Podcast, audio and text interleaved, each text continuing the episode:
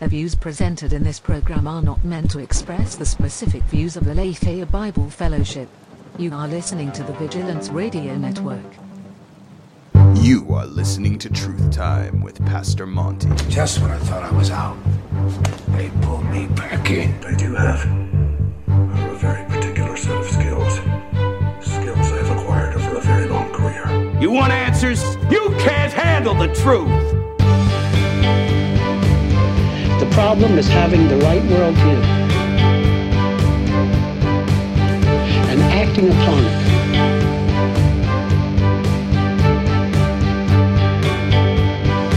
The worldview that gives men and women the truth of what is. Welcome to Truth Time with Pastor Monty, a show about God's truth in today's society from a multi generational pastoral perspective. The Truth Time with Pastor Monty broadcast is a part of Aletheia Bible Fellowship's Project Vigilance, a web portal that provides internet Christians out there with helpful content and insights. We're produced by ABF's Vigilance Radio Network. If you're interested in this ministry or our other shows, you can check us out at abfpdx.org, where you can access more resources, donate, and learn more about us. At the top of the show today, let's remember to help us spread this content by liking, sharing, and subscribing to this episode. And if you haven't yet, go ahead and join our Facebook group where you can stay up to date on this and all our programming. You can find it at vrn.abf on Facebook. Now that all that's said, I'm Pastor Josh, your engineer and senior pastor over at ABF, and this is Pastor Monty. Welcome to Truth Time.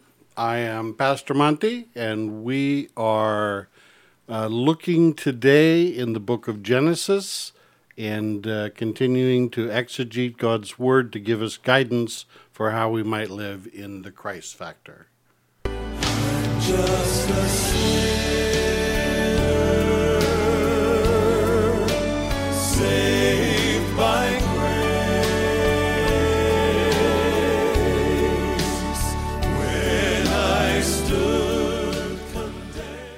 Well, last week we, or the week before last, remember that we are alternating uh, Old Testament and New Testament. Uh, New Testament, uh, which was last week, we're looking at uh, First and Second Thessalonians. Uh, this week we'll continue our look at Genesis and what God's Word has to say in Genesis. So we took basically the first, almost the first two chapters of Genesis and looked at the information that was there in that God created. And what we have is a uh, of the creation story, uh, ending up, and we ended our discussion with with uh, the fact that that that God created uh, mankind, and He created them distinctly male and distinctly female. Now, one of the one of the before we continue our discussion in Genesis, one of the things that I wanted to talk about is we've as we've looked at the creation story, as we've gone through the like I said, the first two chapters basically, where what the the mechanism that the Hebrews used when they wrote these books is that they and this is why sometimes you have people come back and they say, well, um, there there are two counts, uh, two two accounts of things here, and it's confusing as to why there's two accounts. Um, and the reason for that is because it was a it was a common mechanism that the Hebrew writers would use that they would make a they would make a broad uh, statement in regard to something, and then they would come back and they would uh, be more specific about uh, what it is that they were uh, talking about. So here in Genesis, we find that mechanism present where um, it's stated that God created uh, out of chaos, basically. God created the world, and then there are specifics about what was created in each of the six days that uh, that it took in order to create. Now we don't we don't know for sure. Um, you know, we we assume, or many many Bible scholars assume, some that some that, uh, take things literally, for example, uh, assume that um, six days was a twenty four hour period. We don't we don't know that. So, do you do you not uh, do you not take it literally? as I said, we don't know that. The there's uh, there's enough there's enough evidence to to suggest that those periods could have been longer or shorter. Um, a longer period, for example, each each day representative of uh, a thousand years, let's say, would would give um, an understanding to the anthropological evidence that's involved for like paleontology, for example, with dinosaurs and and what have you. We don't we don't know for sure, and I'm just saying that from a biblical standpoint, I'm not going to land hard on one particular um, mechanism because Scripture isn't definite. What do you so in situations like like in situations like this when you're looking at it, I always like to go back to what I think uh, the New Testament authors and Jesus would have thought. Mm-hmm. What do you think? Do you think they would have interpreted that as possible thousand years, or do you think they would have interpreted it as just six days? Well, they don't. They may have. They may have interpreted it as six days, simply because they didn't have the breadth of information that we have available to us today. So you know, if you want more information about the actual about creationism and creation process, uh, there is the Creation Research Institute down in in California that has a whole volume of knowledge that you can look at and try to get a better understanding. I don't think it's a, a game changer one way or the other. Personally, I mean, we're talking about my personal take on it, Sure. And it's not a game changer one way or the other as far as I'm concerned. What is a game changer is that what we see happening here in Scripture is that if you take the the the opening of of uh, Genesis, where it says specifically, "And God created," and then we begin to see a delineation of what He created and how He created. What we find is that God, from the very beginning, took that which was chaos. In fact, it states in uh, it states in uh, Genesis, um, the uh, in the beginning, it says, "Now in the beginning, God created the heavens and the earth. Now the earth was formless and empty; dark was over the surface of the deep, and the Spirit of God was hovering over the waters." So, what is indicated inside of um, Scripture is that God took that which was chaos and without form, and He put it into an orderly structure. And then from the from the and then he began to take the various elements which would be present inside of his creation and he began to put order to how it is that that creation was established So I don't I don't see how you could possibly I don't see how you could possibly come to the conclusion that it's not a six day um like it's not a six literal days if you are reading it with what you're saying in mind. Like like you look at we talked last week about the cam or not last week, two weeks ago, about the Cambrian explosion, for instance, where all of a sudden in the fossil records you have these things.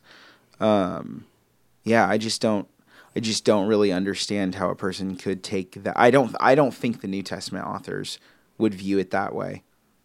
And and, and this is one of those areas where you're you know we could we could have uh, enlightening intelligent discussion about this particular aspect of the creation um, whether it happened in six days or 6,000 years. S- yeah, who we just don't know. You, you can't know, and it's and it is within the realm of speculation because you do have to take into account the uh, the records that are available on Earth in regard to um, in regard to uh, rock formation. You have to take into account the fossils uh, that we have uh, that are uh, showing the uh, record of uh, primitive beings. You have to take into account places like the La Brea Tar, uh, La Brea tar tar pits, pits. where you have a whole Would you- fossils of animals that uh, existed long before uh, man had an understanding. I mean, there's just so many things that we don't know. Would you agree that that that type of that method of hermeneutics, that method of um, understand of unpacking the context of things, isn't really used anywhere else in Scripture? What I would agree to, Josh, is is that there are some things in Scripture that we don't have a broad enough understanding of to put a specific. Uh, Sure, but what I mean by that is when we say like Christ rose on the third day. There's we don't we don't apply that same ethic to that statement, right? We don't say Christ rose three thousand years that was later, an event, Josh. right? And creation creation clear- is, creation No, is no, an no. event, It was a it was an event which was recorded in history. right? Okay, so an event that is recorded in history is different than an event which um, that, Which was recorded happened- as No, history? no, no, no. It was recorded in hindsight to give explanation to God to to creation and to answer that first question of where did I come from. You know, specifically the Hebrews uh, took this information and they put it down because it was given to them as a brief explanation. But the specifics of it, we don't know. And and as I said, the reality of it is is when you're looking at a New Testament event, for example, the resurrection of Christ, there were witnesses that uh, showed, that knew when he was crucified, and there are witnesses that knew when he was resurrected. So that event is a recorded event, event in time and history, which can be substantiated when and how God actually created the, the world as we know and understand it, that can't be substantiated. And I, as a theologian, only land hard on something when Scripture gives me the ability to do so. Wouldn't you agree that proper eisegesis would be, though, that what Scripture says we take as what it says? Proper exegesis. Uh, yeah, proper exegesis. Wouldn't you agree that proper exegesis would be to take Scripture as what it says and then be open to more revelation as long as it doesn't deny what's already said? So, in other words, if the Scripture says in six days, then the proper way of looking at it, the safe way, the safe way of like critically, you know, taking a look at it would be to say six days means six days. Now, I would be open to something more, but six days means six days. I'm, you know, I'm very pleased with you, Josh, that you're, you know, taking a rather conservative position. No, no, no. You know, no. I think you're misunderstanding me. I'm so I'm. I think you're misunderstanding me. For our viewers, I don't hold. Uh, I don't hold that conservative position. I'm trying to edge out how it is that we, how it is we should look at something that has multiple views, right? Well, th- that that's correct, and and I'm just saying that you're gonna, if you want to exegete Scripture correctly, you need to be able to say that there are certain things that we just don't know. Sure. But when the scripture And says six days, then we at least know that.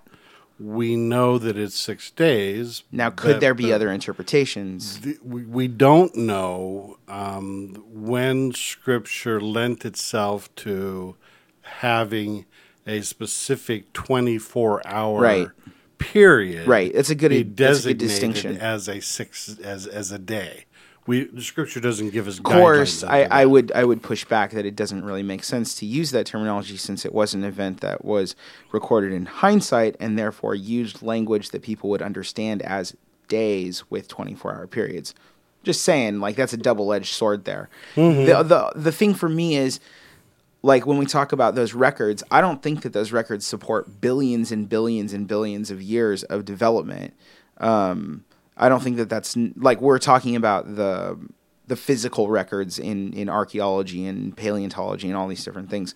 I don't think that they support. I'm not compelled by the evidence that's presented for billions and billions and billions of years. I'm not compelled for that by that either. My but it still provides ex- but you still have to provide for uh, explanation uh, for for example um, you know having a, a geological record of things that that uh, happened before an understanding of the history of man. Sure, but when we're talking, when you're talking about geological records, and two weeks ago you talk about radio halos, an instantaneous transformation, that is not something that takes place over thousands or billions or you know even even a week. It takes place instantaneously. Well, okay, yes, but context, Josh. The contents of that statement is is that God took that which was was uh, without form and made it have and form. void and instantaneously Yeah, that's my point. form. So- so then- subsequently after that event,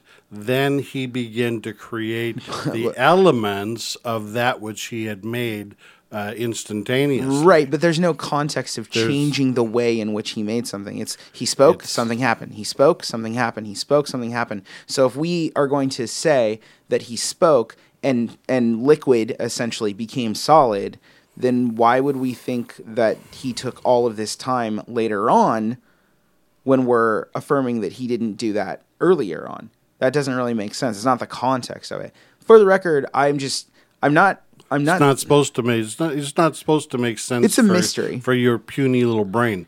It's a mystery which is present inside of Scripture, and I'm being honest with how I approach that mystery. I just want to make sure that we s- stick to scripture. Sure, sure. Scripture says six days. That means we err on six days. We don't err on a thousand years or multiple interpretations. We err on six days. Okay. Well, right? If, if, if, That's a safe way to in, to interpret. if there are those who are listening to me and you know this is a, a, a question a quandary for you um, you can do further research for yourself you can draw your own conclusions I- believe that there's enough evidence available to say that it may not the six days may not be a 24 hour period Now let me outline my position really quickly so that you understand that this is not. I don't hold the the classic six day. sure um, I actually believe that quantum physics solves this problem.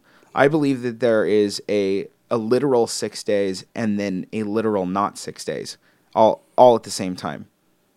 So, you know, if you and uh, yeah, I'm not going to go too much into quantum physics, but I, what I'm saying is it's possible based on our understanding of quantum physics that God created the universe in 6 days, literally like physically the passage of six 24 hour periods while at the same time the universe taking a long time to develop. So, I I, I just want to be clear within the realm of possibility I, I just want to be clear. The only place that we can stick to as we're properly exegeting scripture is six days, Well, Scripture says that this occurred within a six-day period. a six 24 Well, hour period. Well, it doesn't say twenty-four hours. that's that's where that's no, where but that's it gets, but that's that's, that's absolutely where it gets a little sketch. but right that's there. absolutely the understanding that Moses would have had when delivering six days to the Israelites. When he was you I don't think you can argue against that. I think you have to ar- if you're saying that Moses used those words and those use those words have been given through time, it, it- you even said like you even gave the inclination that there was uh that perhaps the New Testament authors didn't have the information that we have. So that implies that right there implies that acquiesces to the idea that everybody believed it was a 24-hour period up until recently, and that's actually the truth. Up until re- up until very recent history, everybody believed it was a 24-hour period. not going to deny that. I'm just Okay, well, there you go. I'm just saying that you have to, if you're going to approach things in a, a scholarly basis, you have to take into consideration all the information available.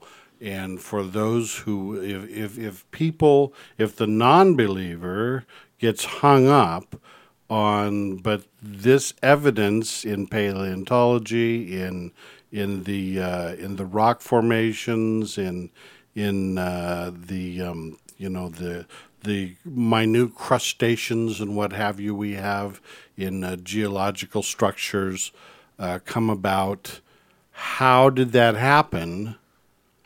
Uh, and how can you still be true to to the narrative of uh, of Genesis that God created it and He created it within six days? Um, we we just we don't know. I worry though. I worry about that particular type of pandering. Yeah, I'm not. I'm not. Be- because here's what here's what happens. So like take archaeologically, for instance. your generation panders, I don't pander. No, I would definitely call that pandering. Yeah. Take take archaeological archaeologically for instance. Um, in the book of Acts, they recorded that a certain city. I, I have to look it up, but they recorded that a certain city was in a in a certain place, and they couldn't find it for the longest time. And then much later on, and so they people acquiesced and said, "Oh, well, that just means uh, maybe it was here."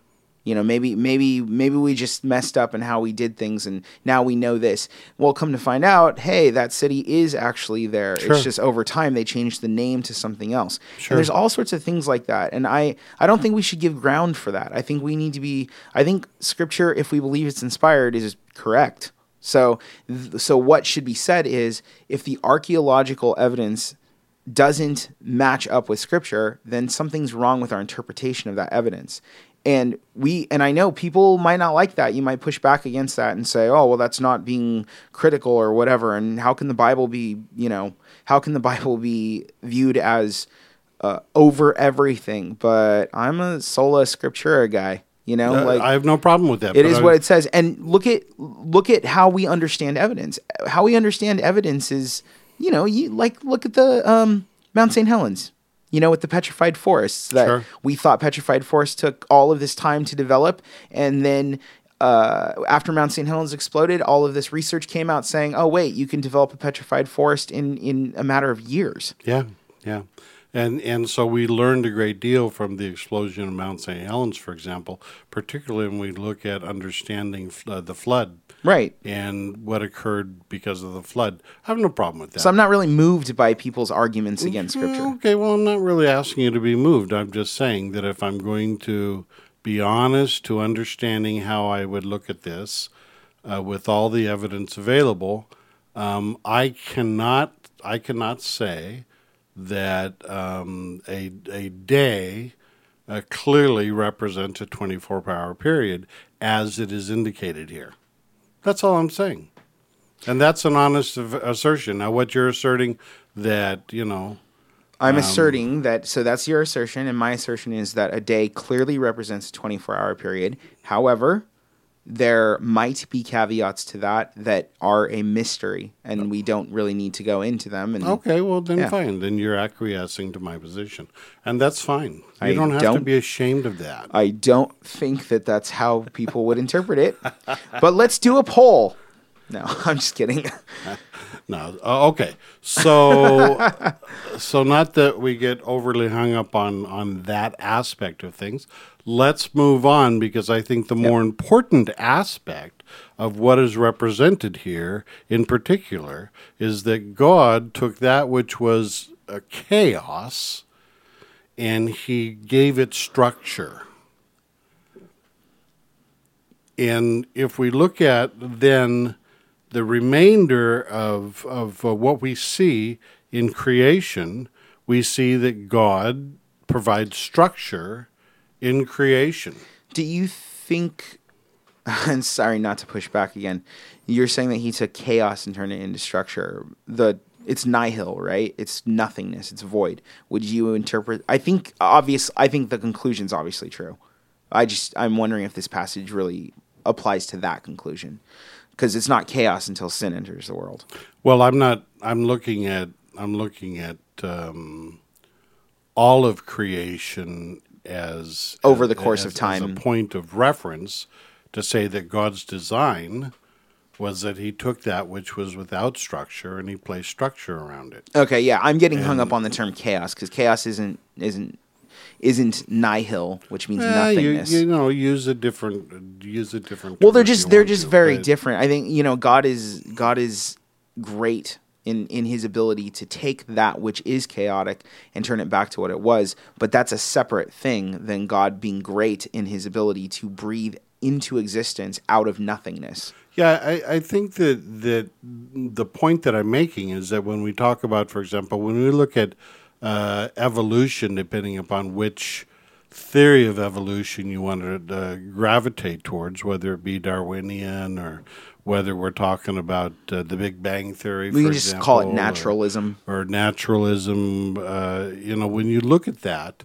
um, the the assertion is is that everything that uh, has happened uh, in regard to the earth so all of the earth we're talking about the the flora we're talking about animals we're talking about you know fish of the sea we're talking about The entire the, ecosystem. and not all, and and mankind in particular Mm-hmm. as a part of that ecosystem is that uh, we've all just kind of evolved by happenstance and that what we see around us is is a matter of happenstance Mm-hmm.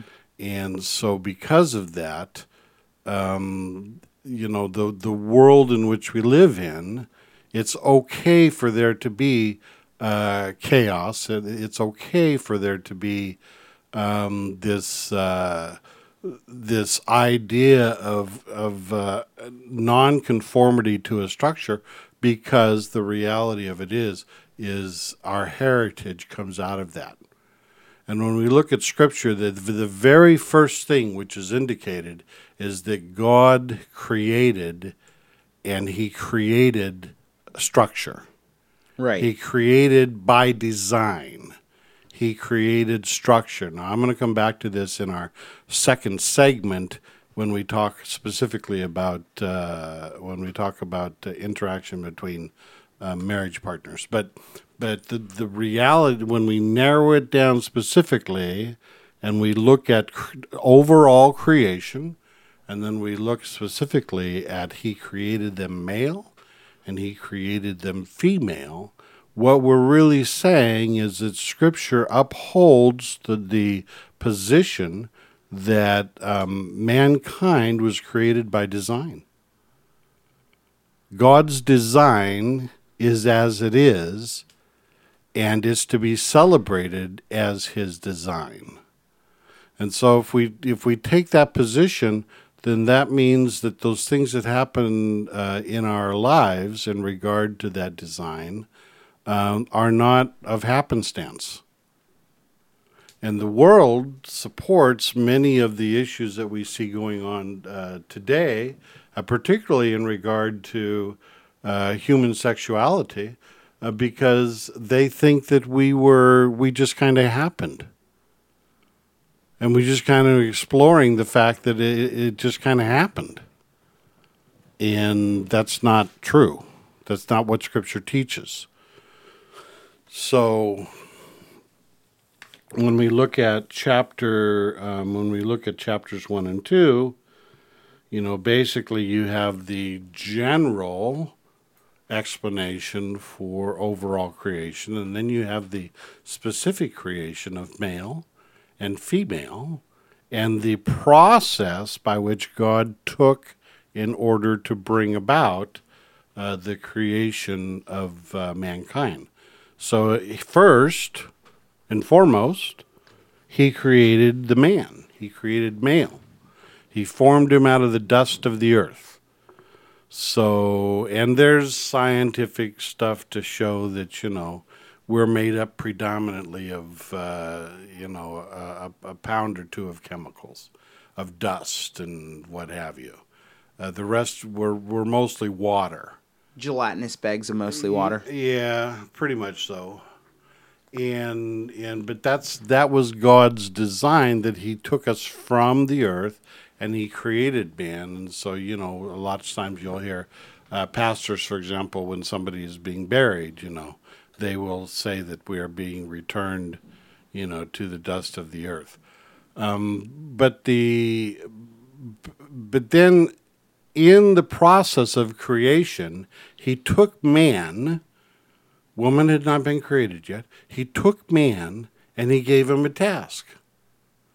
He brought all of the animals that he had created before man and he gave him the task of naming all of these uh, creatures and, and becoming aware of what these creatures were that God had created.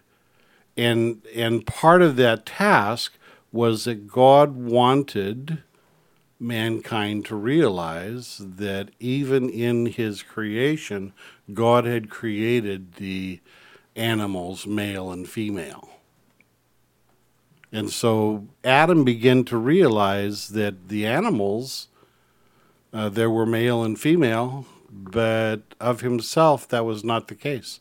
And that there was no animal suitable to be uh, a helper for him.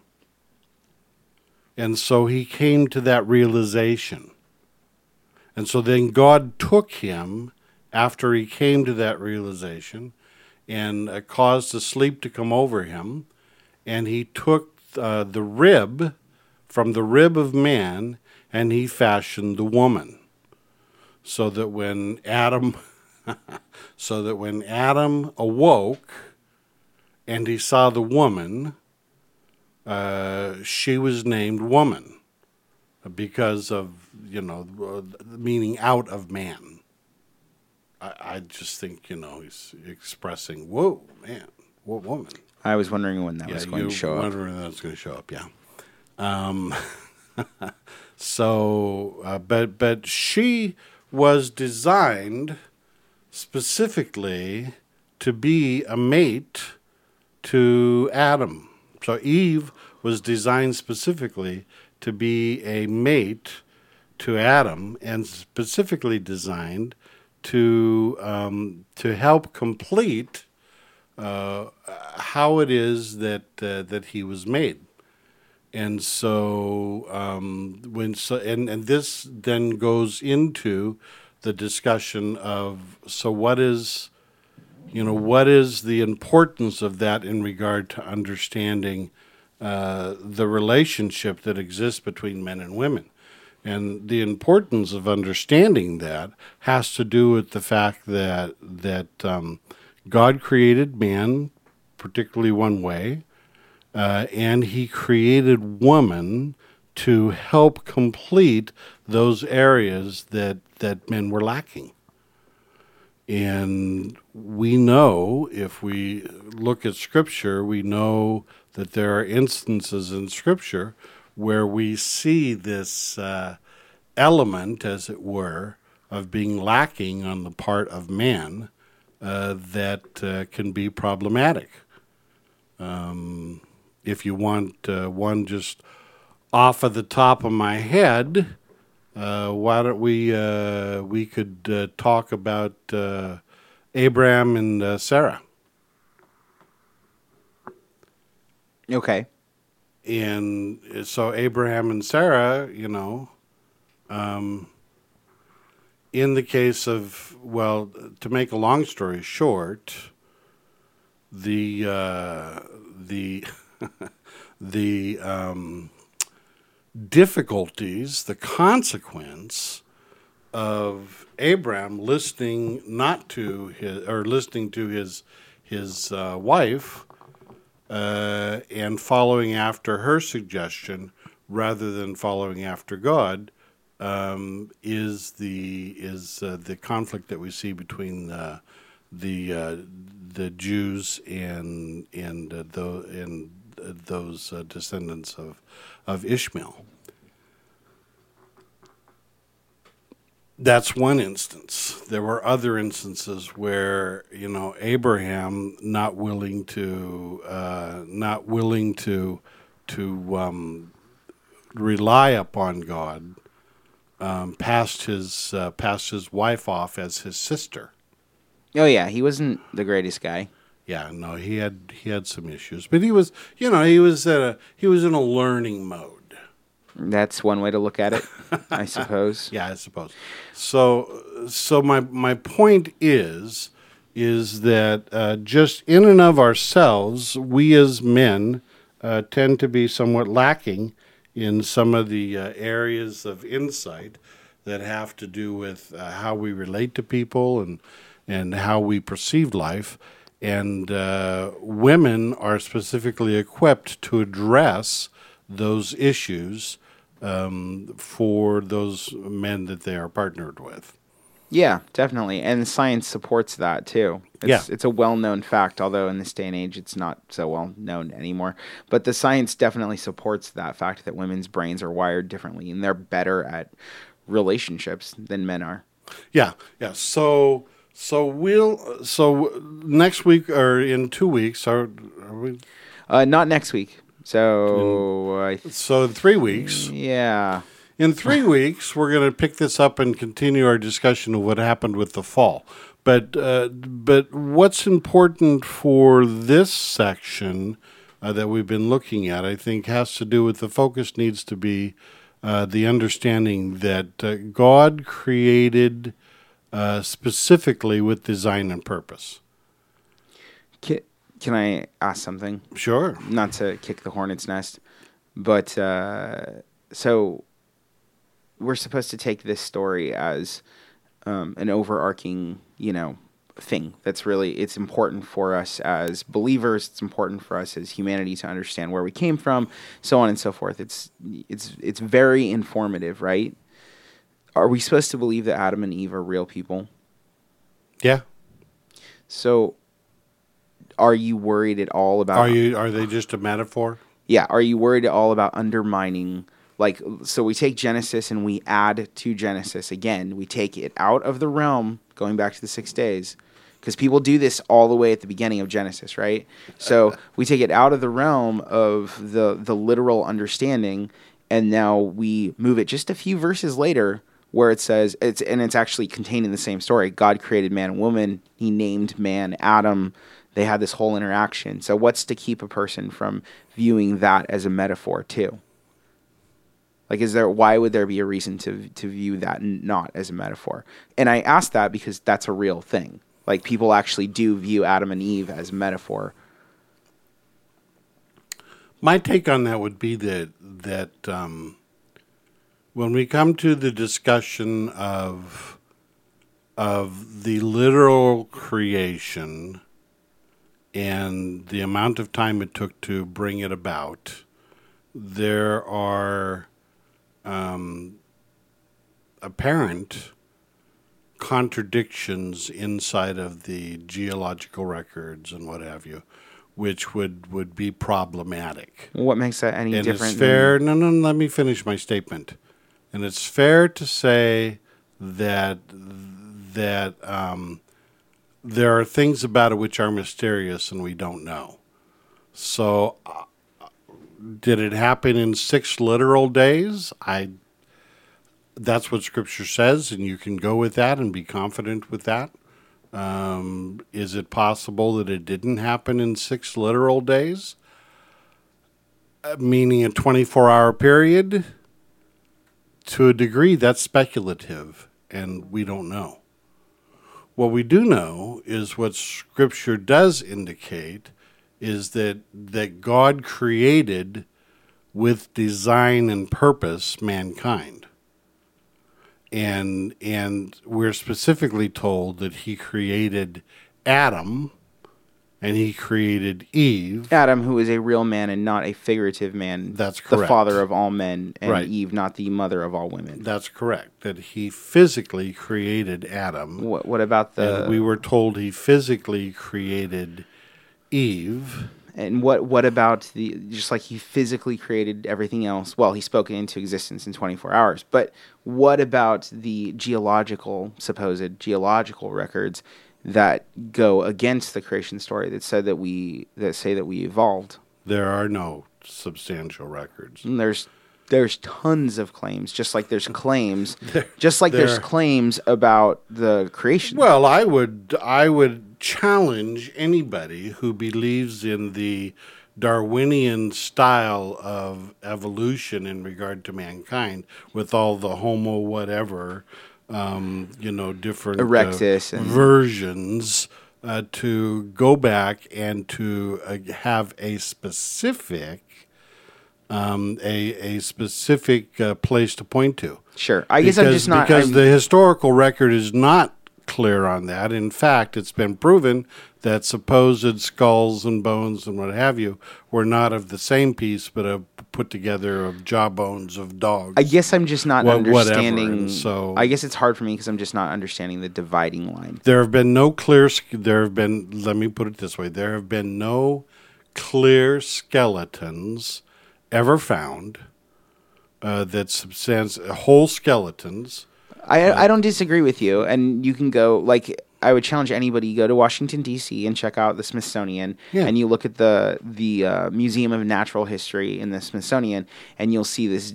I mean, it's beautiful in terms of like what it is, but it's a testament to man's imagination. Yeah, and you yeah. look at the actual things they have, and there's there's a lot of you really have to use your imagination to get from point A to point B, and that's what they're doing because they have a specific narrative in mind, and those are claims.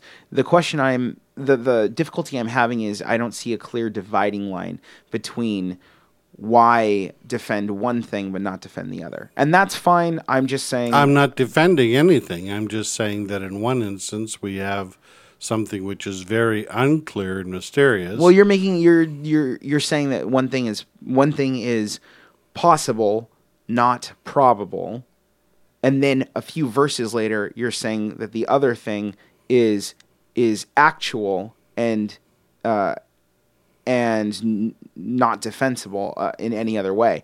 And I just don't understand the dividing line by which you come to the conclusion that one is possible and not probable, but the other is actual.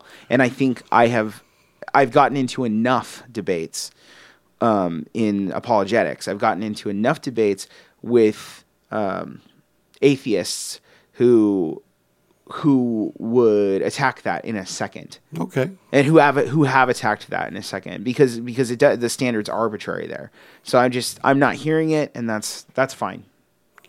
Uh, for me, it's not a huge issue because from a, from a hermeneutical standpoint, now we're talking about, you know, the principles surrounding how it is that you read and understand Scripture. From a hermeneutical standpoint, you have to uh, put it within the framework of the overall purpose that the authors were were getting at when they wrote this narrative. So this is a this is not a scientific treatise Sure. on how it is that the earth came into being or how mankind came into being. So you got to be careful is- there, though, because the moment a- you say that, you open the door for Adam and Eve not being actual. You know, This is not a scientific treatise on how man came to be. It is a story about how man came to be, and then it becomes not actual. well, my position is that it was actual or there are things that I don't understand. Yes, and I'm willing to admit that. Uh, the overarching issue has to do with the fact that God, the purpose of the writers was to say that God took that which was chaotic, chaotic and he presented design and he presented purpose. So God had a purpose for the creation of man. God had a purpose for the creation of the world in which man was to operate within. God had a purpose for how it is that he created man and woman to interact together. Was there a literal Adam and Eve? I believe that scripture um, says that he created them and named them Adam and Eve, and I'm good with that. Jesus thought so. Yeah, I'm good with that. Um, that's th- and that's my point, is that God created man uh, in need of a helpmeet to help him complete who he was, and we see that uh, even today in how it is that men and women interact. Yeah, it's well, it's that understanding is incredibly missing. Right. That's weird. We got a hum all of a sudden. Oh, yeah, okay. There it There it is. is. So we're going to leave our discussion here. It's an interesting discussion, and like I said, you can go off into the weeds fairly quickly um, if if you're not careful. The I would go back to the what I started to say in my summary. The the hermeneutical principle which is present is that the narrative which is being shared is a narrative that was to help the people of Israel understand who their God was and that their God was a God that created the world and created themselves with design and purpose. And we're going to pick up with the issue of design and purpose um, when we pick this up again in, in three weeks. Let's uh, just do a real quick uh, look at uh, what's up with that. What's up with that? What's up with that? What's up with that? What's up with that?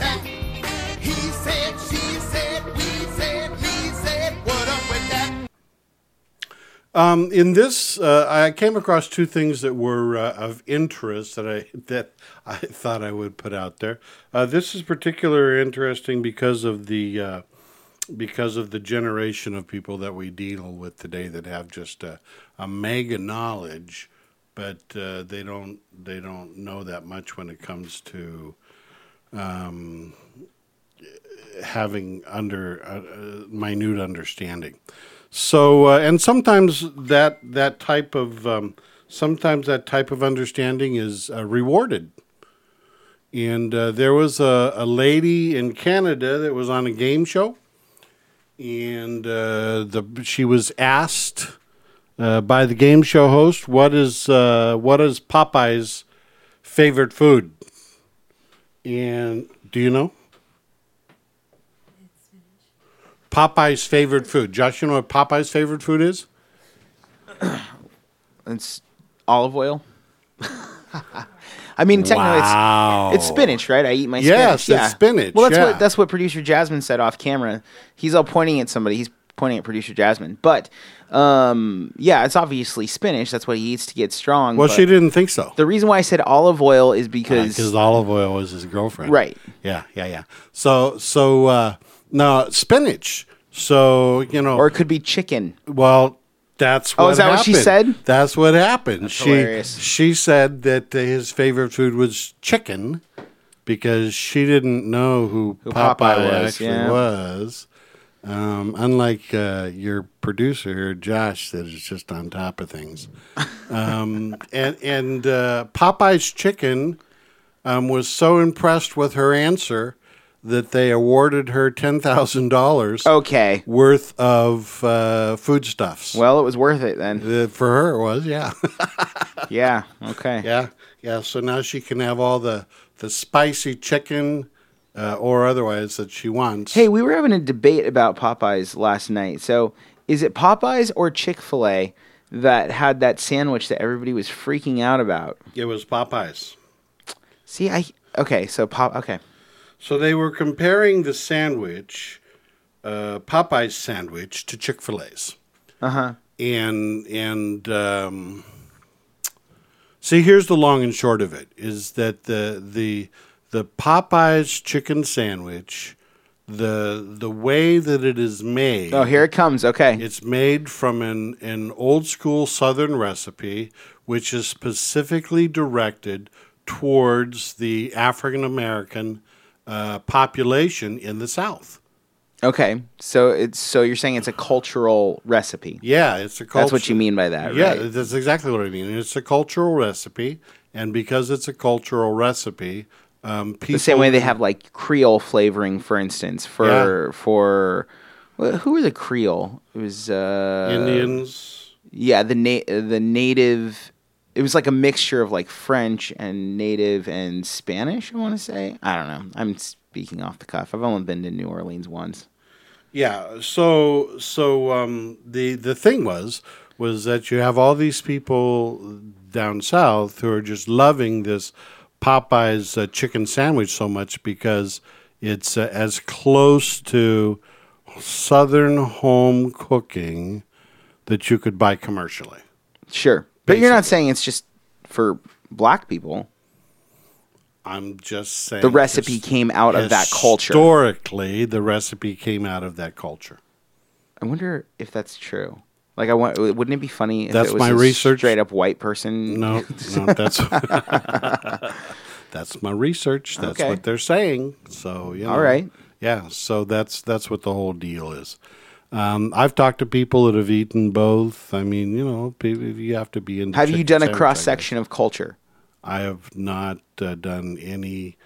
I've not done any extensive study in regard to this. Filipinos are dark skinned, but they're they're not the same as Africans. That's true, and I don't know how Filipinos would uh, respond to it. Do I like Chick Fil A or do I like you know? I tend to not gravitate towards anything involving chick. Chi- Okay. chicken sandwiches, chick flicks. I just you know it's not my deal.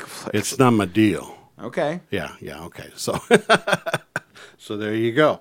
But uh, you know, they gave her, they gave her uh, ten thousand dollars. Yeah. of, uh, that's that's cool, good stuff. Yeah, that's a nice gift card. Yeah. uh, here's a here's another thing that came. Up. This happened this week. This week in Texas, the uh, it was the, the the world's largest Snickers bar was unveiled. Wow. Somebody No, must I'm- have been very hangry. I I love Snickers, all right, and I'm even willing, although I I shouldn't because of the sugar in it, but uh, um, you know the candy maker Mars Wrigley set a new Guinness World World Record of a Snickers bar that weighed in at four thousand seven hundred and twenty-eight pounds. All right. It's the equivalent. It's the equivalent of like ten thousand Snickers bars. Mm-hmm.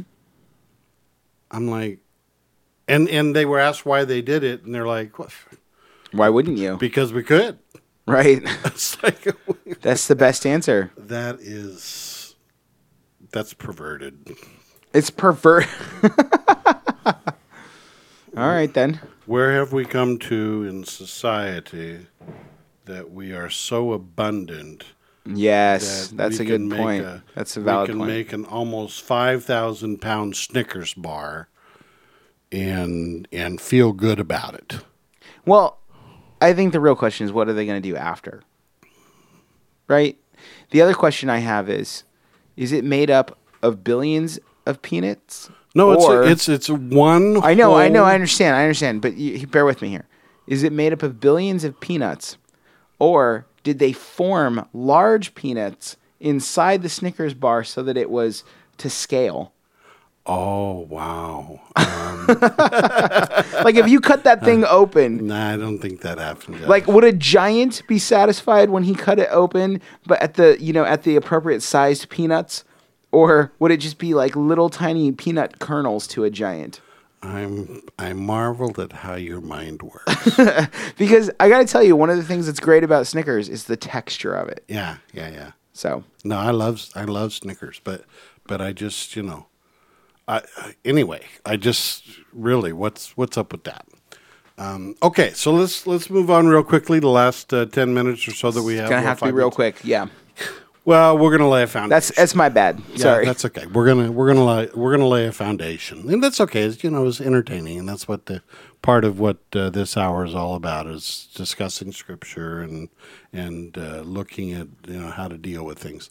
Um, but we're, we we have begun the discussion of talking about um, the relationship and men and women, and and uh, that goes along with what we were talking about earlier, in that um, God designed uh, men and women with uh, with purpose. So here's the deal, and I think this is a good place to start this discussion, and we can can, can carry it along.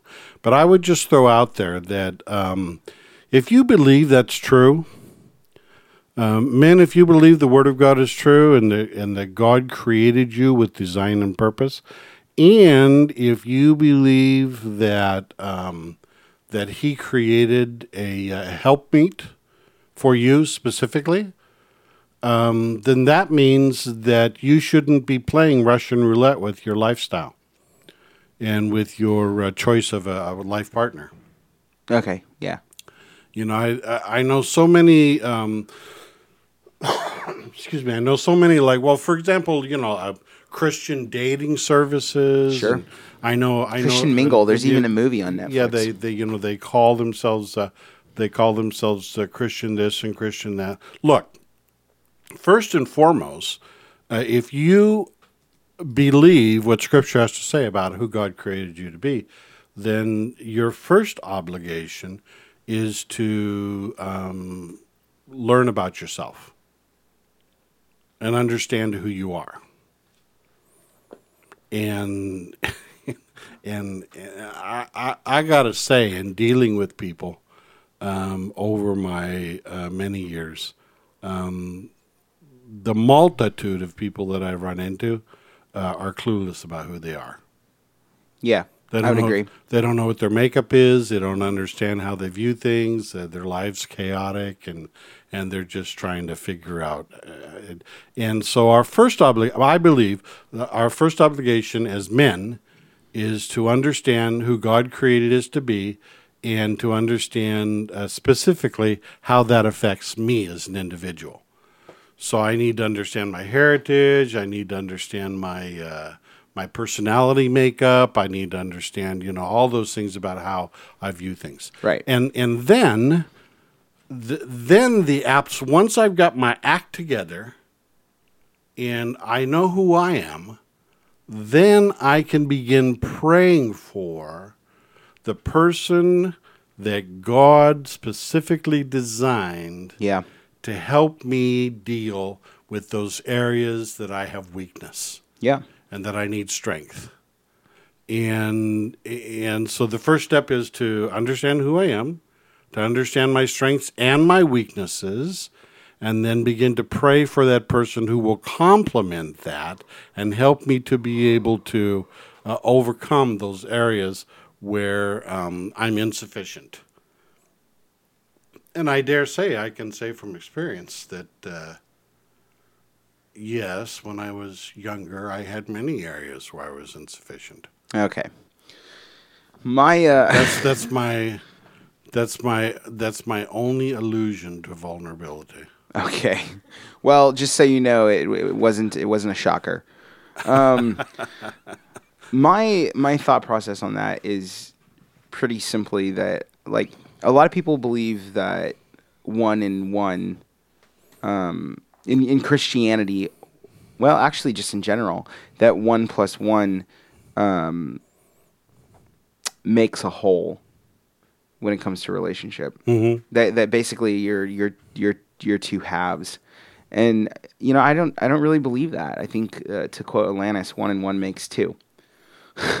and um, Alanis Marmoset? mm, yes, Alanis Morissette, the, the great the great philosopher. Yeah. Um, and I think that I th- I do think that one on one makes two, and I think that your wholeness comes from your relationship with God, understanding who you are, and at the point where you then understand who you are and you're complete in your relationship with God, then you can walk alongside of a person who is also whole, and then that brings you together, uh, and then your two people being whole together forms a chord that makes that third, you know, that third person in the relationship. So really, in God's design, it's one and one equals three. Yeah, it would be, um, which is Trinitarian in nature, for the record. Um, with God the Son and God the Father, and then their union being uh, God the Holy Spirit. But um, which is because they're in. It's a whole anyway. Um, but that's my uh, that's my take on it, and and and I have always really hated when you've got a person who is looking for their partner in order to in order to make them whole.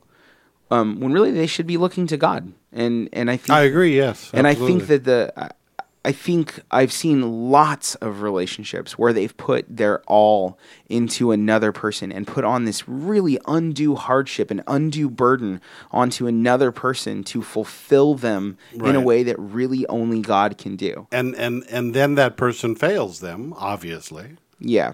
and is problematic to the relationship. No, I agree with you, but this is a it's for me in our discussion is going to be a starting point. I wonder how that works in the theology of it. Like, uh, like in thinking about it, like because Eve was taken from Adam, and Adam was, well, but that is interesting because Adam was whole, but he was, but he was alone, Mm-hmm. Right. right? And Right. Eve was taken from him. So does that mean that Adam was not was was Adam not whole until Eve came along, or was Well, Adam whole but he was alone? And in order in order for God to represent the the relational aspect of Uh, it. Yes, yeah, I would say I would say from a theological standpoint that Adam was whole, but that the but he was lacking in the area of uh, relationship. Relationship, yeah. and that dimension of who he was. Right. And, And- because he was made in the image of God, he would have been he would have felt that lack of Yes. relationship. Yes, But he was whole. yes. And that's yeah, I think that that's yeah, that that it's it's an interesting discussion. Yeah, and we're going to pick this discussion up uh, again, um, not next week, but the week after, I believe so, yeah. when we when we continue um, with uh, Producer Truth Jasmine, with is that Pastor the uh, is that is that correct? Checking. Okay, she's she's gonna check it. That was your outro, wasn't it? There. was my outro. That was your outro. Okay. Um, well, while she is checking, I'll just give you your spill, your spiel. All right.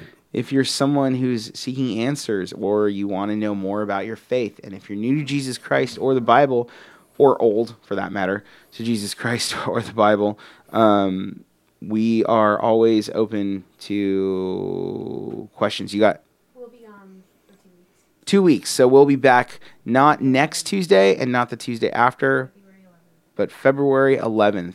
Mark your calendars. Um, anyway, we want to help you um, if you are interested in that. So check out our help tab at AV, abfpdx.org. And remember, we're always open to questions. Pastor Monty is ready and waiting to deliver some sage advice and insights, so do not be shy.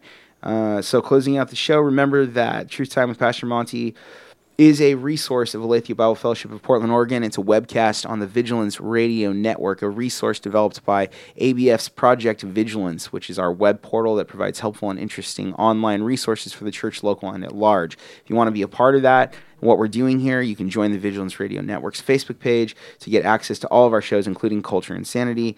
Uh, cross examination in the future or in the past, even, and uh, obviously this show. Um, yeah. So uh, also our weekly sermons, uh, which we started back up this year. Not that we ever stopped them, but we're dealing with a year. We're dealing with a year of uh, sacrifice. So Pastor James here at ABF is going over sacrifice. So um, check that out. And if you've enjoyed Truth Time, consider supporting us. Our network and shows are free to you, but they are not free to us. And so you want to be a supporter, that's a good way to help us. You can click the donate tab at ABF PDX. Um, and anything uh, would be good to help us out, even a dollar a month. If you're poor like us, that's cool. You can still partner with us by remembering to like, subscribe, and share our podcast, which you can always find on ABF's YouTube page, Instagram, Facebook, the VRN, Facebook group, all that. Take a second, um, if you haven't done so already, to visit the group page so that you can stay up to date whenever we share new content each week, which will be actually on February 11th will be the next time. Right. Um, but on Tuesdays, as normal, at 11 a.m., uh, we'll see you then. I am Pastor Josh, your engineer and senior pastor over at ABF, and this has been Pastor Monty.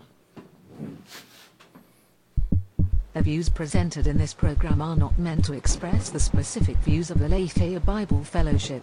You are listening to the Vigilance Radio Network.